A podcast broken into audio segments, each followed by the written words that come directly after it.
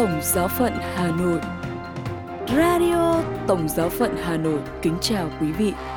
Mời quý vị nghe chương trình phát thanh hôm nay, thứ sáu, ngày 26 tháng 1 với những chuyên mục Tin thời sự và kế đến là chuyên mục Phút cầu nguyện. Bây giờ, mời quý vị nghe tin thời sự với những nội dung đáng chú ý sẽ có trong buổi tối hôm nay. Đức Thánh Cha chủ sự dược kinh triều kết thúc tuần cầu nguyện cho sự hiệp nhất Kitô hữu. Đức Thánh Cha bổ nhiệm tân giám mục tại Trung Quốc sau 70 năm.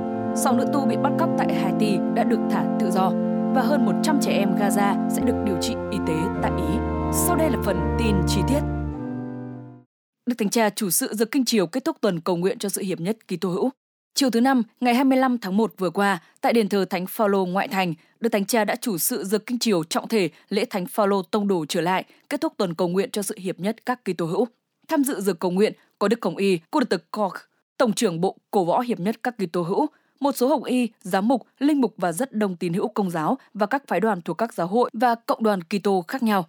Đặc biệt, hiện diện trong giờ cầu nguyện đại kết còn có Đức Tổng giám mục Polycarpos, đại diện Đức Thượng phụ chính thống của Constantinople và Đức giám mục Ian Ernest, đại diện Đức Tổng giám mục Anh giáo của Canterbury ở Roma. Sau ít phút cầu nguyện trước mộ Thánh Phaolô, Đức Thánh Cha bắt đầu cử hành giờ cầu nguyện. Chia sẻ trong bài giảng, Đức Thánh Cha Francisco nhắc lại rằng sự chia rẽ không bao giờ đến từ Thiên Chúa mà chỉ đến từ ma quỷ. Ngài suy tư về đoạn tin mừng theo Thánh Luca, trích trong chương 10 từ câu 25 đến câu 37. Trong đó một người thông luật hỏi Chúa Giêsu rằng ông phải làm gì để được hưởng sự sống đời đời. Sau đó, ông hỏi một câu hỏi tiếp theo lời khẳng định của Chúa Giêsu về tầm quan trọng của việc yêu mến Thiên Chúa và người thân cận. Ai là người thân cận của tôi? Đức Thánh Cha nói, với dụ ngôn người Samari nhân hậu, Chúa Giêsu đã bỏ qua câu hỏi gây chia rẽ của nhà thông luật, đồng thời lưu ý rằng ông bị thượng tế và thầy Levi coi là kẻ dị giáo vì đã không giúp đỡ người đàn ông bị thương. Đức Thánh Cha nói, chỉ có tình yêu không quay lại quá khứ để tránh xa hoặc chỉ tay, chỉ có tình yêu nhân danh Thiên Chúa đặt anh chị em của chúng ta trước sự bảo vệ sắt đá của các cơ cấu tôn giáo của chúng ta mới hiệp nhất chúng ta. Thay vì hỏi người thân cận của mình là ai, chúng ta nên hỏi tôi đã cư xử như người thân cận chưa? Đức Thánh Cha thêm rằng mọi người trên thế giới này đều là anh chị em của chúng ta. Ngài mới gọi các Kitô hữu hãy xem xét liệu linh đạo cá nhân và cộng đồng của họ được thiết lập vì lợi ích cá nhân hay tình huynh đệ con người và sự gắn kết của thân mình Chúa Kitô. Trở lại với vị thông luật, câu hỏi đầu tiên dành cho Chúa Giêsu, tôi phải làm gì để được hưởng sự sống đời đời? Đức Thánh Cha Francisco nói rằng, Thánh Phaolô chỉ hỏi, lạy Chúa, con phải làm gì khi Ngài hoán cải? Ngay lúc đó, Phaolô đã bỏ qua vấn đề thừa kế vì ông biết rằng Chúa Giêsu là gia tài đích thực duy nhất của ông. Những nỗ lực của chúng ta trên hành trình hướng tới sự hiệp nhất Kitô giáo phải đi theo cùng một lộ trình như Thánh Phaolô, từ bỏ những ý tưởng của riêng mình và dành cho Chúa không gian để chủ động hoán cải tâm hồn chúng ta. Đức Thánh Cha nói, đây là con đường trước mắt chúng ta, cùng nhau đồng hành và phục vụ, dành ưu tiên cho việc cầu nguyện. Vì khi các Kitô hữu lớn lên trong việc phục vụ Thiên Chúa và người thân cận, chúng ta cũng lớn lên trong sự hiểu biết lẫn nhau. Để kết luận, Đức Thánh Cha nói, các Kitô hữu đã có câu trả lời cho câu hỏi của Thánh Phaolô về điều chúng ta phải làm, đó là cầu nguyện. Ngài mời gọi mọi người không bao giờ quên cầu nguyện cho chiến tranh chấm dứt, đặc biệt là ở Ukraine và Thánh địa.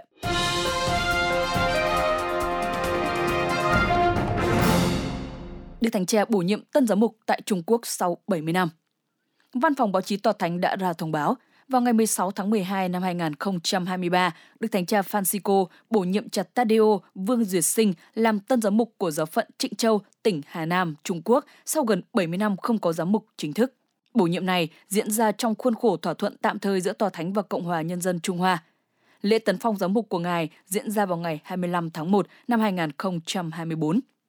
Tân giám mục sinh tại Trư Mã Điếm, Hà Nam vào ngày 27 tháng 2 năm 1966 Ngày học triết học và thần học tại Trung viện Trung Nam từ năm 1987 đến năm 1993. Ngài được tự phong linh mục tại Hán Khẩu vào ngày 17 tháng 10 năm 1993 và phục vụ tại giáo sứ Trịnh Châu. Theo hãng thông tấn Fides của Vatican, vào những năm 1970, sau khi nối lại đời sống giáo hội, giáo phận Trịnh Châu không có bất kỳ giám mục nào. Kể từ những năm 1980, một số nhà thờ đã được trùng tu hoặc xây dựng mới, đời sống giáo hội tiếp tục sôi động nhưng không lấy lại được cường độ hưng thịnh như đã thấy rõ vào những năm 1950. Vào thời điểm đó, trong dân số 4 triệu người, có hơn 20.000 người công giáo đã được rửa tội. Ngày nay, với dân số tăng hơn gấp đôi, số người công giáo dao động từ 10.000 đến 20.000 người được rửa tội, theo ước tính từ nhiều nguồn khác nhau. Kể từ khi ký thỏa thuận tạm thời giữa Cộng hòa Nhân dân Trung Hoa và Tòa Thánh vào ngày 22 tháng 9 năm 2018, Trung Quốc không có thêm các cuộc tấn phong giám mục bất hợp pháp nào, nhưng đã có 6 cuộc tấn phong giám mục mới ở Trung Quốc.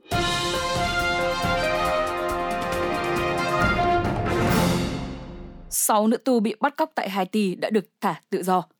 Theo Đức Tổng giám mục Mesidor của Haiti cho biết, sáu nữ tu của dòng thánh Ane bị những người có vũ trang bắt làm con tin vào ngày 19 tháng 1 đã được trả tự do cùng với hai giáo dân bị bắt cóc. Đức Tổng giám mục Mesidor bày tỏ sự vui mừng trước tin này và cảm ơn tất cả những người đã quan tâm và đề nghị hỗ trợ trong hoàn cảnh này. Chúng tôi tạ ơn Chúa, cảm ơn sự hỗ trợ của các bạn. Ngài nói. Trong buổi đọc kinh truyền tin vào Chúa Nhật vừa qua, Đức Thánh Cha Francisco cũng đã đưa ra lời kêu gọi chân thành về việc trả tự do cho sáu nữ tu. Với lời cầu xin chân thành của tôi để họ được thả ra, tôi cầu nguyện cho sự hòa hợp xã hội trong nước và tôi mời mọi người chấm dứt bạo lực đang gây ra rất nhiều đau khổ cho người dân thân yêu đó, Đức Thánh Cha nói.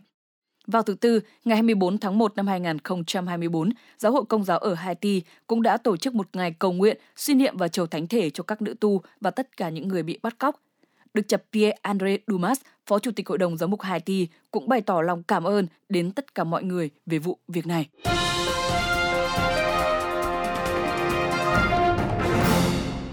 Hơn 100 trẻ em Gaza sẽ được điều trị y tế tại Ý hơn 100 trẻ em Palestine bị thương từ Gaza trong những ngày tới sẽ được đưa đến Ý để điều trị y tế. Đây là một nỗ lực nhân đạo do đại diện hạt dòng thánh địa điều phối đã được chính phủ Ý thúc đẩy phối hợp với chính quyền Ai Cập và thỏa thuận với chính quyền Israel. Dự án bao gồm việc chuyển khoảng 100 trẻ em bị thương nặng trong các vụ đánh bom và giao tranh lớn ở Gaza đến một số bệnh viện ở Ý, vì việc điều trị cho các em sẽ rất khó khăn nếu không muốn nói là không thể ở Gaza. Dự án này đã được chuẩn bị trong hai tuần qua với sự cẩn trọng cao độ, vượt qua nhiều khó khăn. Các trẻ em sẽ được đưa qua biên giới Ai Cập và bay đến sân bay Chambino của Roma. Từ đây, các em sẽ được đưa vào nhiều bệnh viện nhi khác nhau ở Ý. Việc tiếp nhận và phân phối đầu tiên cho các cơ sở y tế sẽ do bệnh viện Bambino Gesù đảm nhiệm. Các bệnh viện khác có liên quan là Gaslini ở Genoa, Mayer ở Florence và Ristoli ở Bologna. Chủ tịch bệnh viện Bambino Gesù cho biết trong bối cảnh quốc tế đầy bi kịch như vậy, phải đối mặt với những tình huống đau khổ to lớn liên quan đến trẻ em, đặc biệt nếu bị thương hoặc mắc các bệnh hiểm nghèo, điều cần thiết là có thể đưa ra phản ứng chăm sóc và chào đón, không chỉ cụ thể cho những đứa trẻ này và gia đình chúng, mà còn là dấu chỉ của hòa bình và hy vọng. Chăm sóc trẻ em có nghĩa là chăm sóc cho tương lai. Nó có nghĩa là làm chứng rằng một tương lai là có thể. Trẻ em Palestine mắc bệnh lý phức tạp, chúng tôi ngay lập tức đồng ý. Chúng tôi làm điều đó hàng ngày với các phái đoàn quốc tế của mình và với những bệnh nhân đến từ khắp nơi trên thế giới. Chúng tôi không thể không làm như vậy trong tình huống như thế này. Đó là bản chất của chúng tôi trong hành động cụ thể của mình như Đức Thánh Cha Francisco gần đây đã nhắc nhở chúng ta, thể hiện một dấu hiệu hữu hình về lòng bác ái và lòng thương xót của giáo hội. Chuyên mục Phút Cầu Nguyện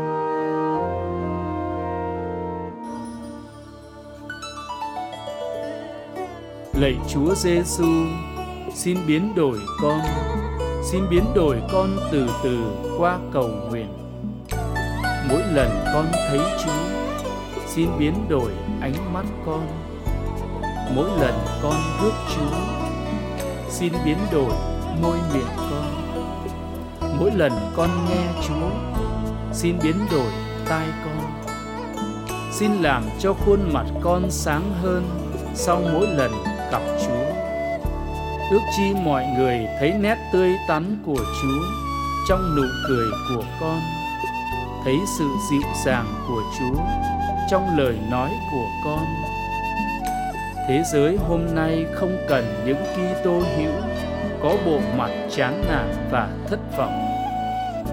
Xin cho con biết nhẫn nại và can đảm, cùng đi với Chúa và tha nhân trên những nẻo đường gập ghềnh Amen. Radio Tổng giáo phận Hà Nội xin chào và hẹn gặp lại.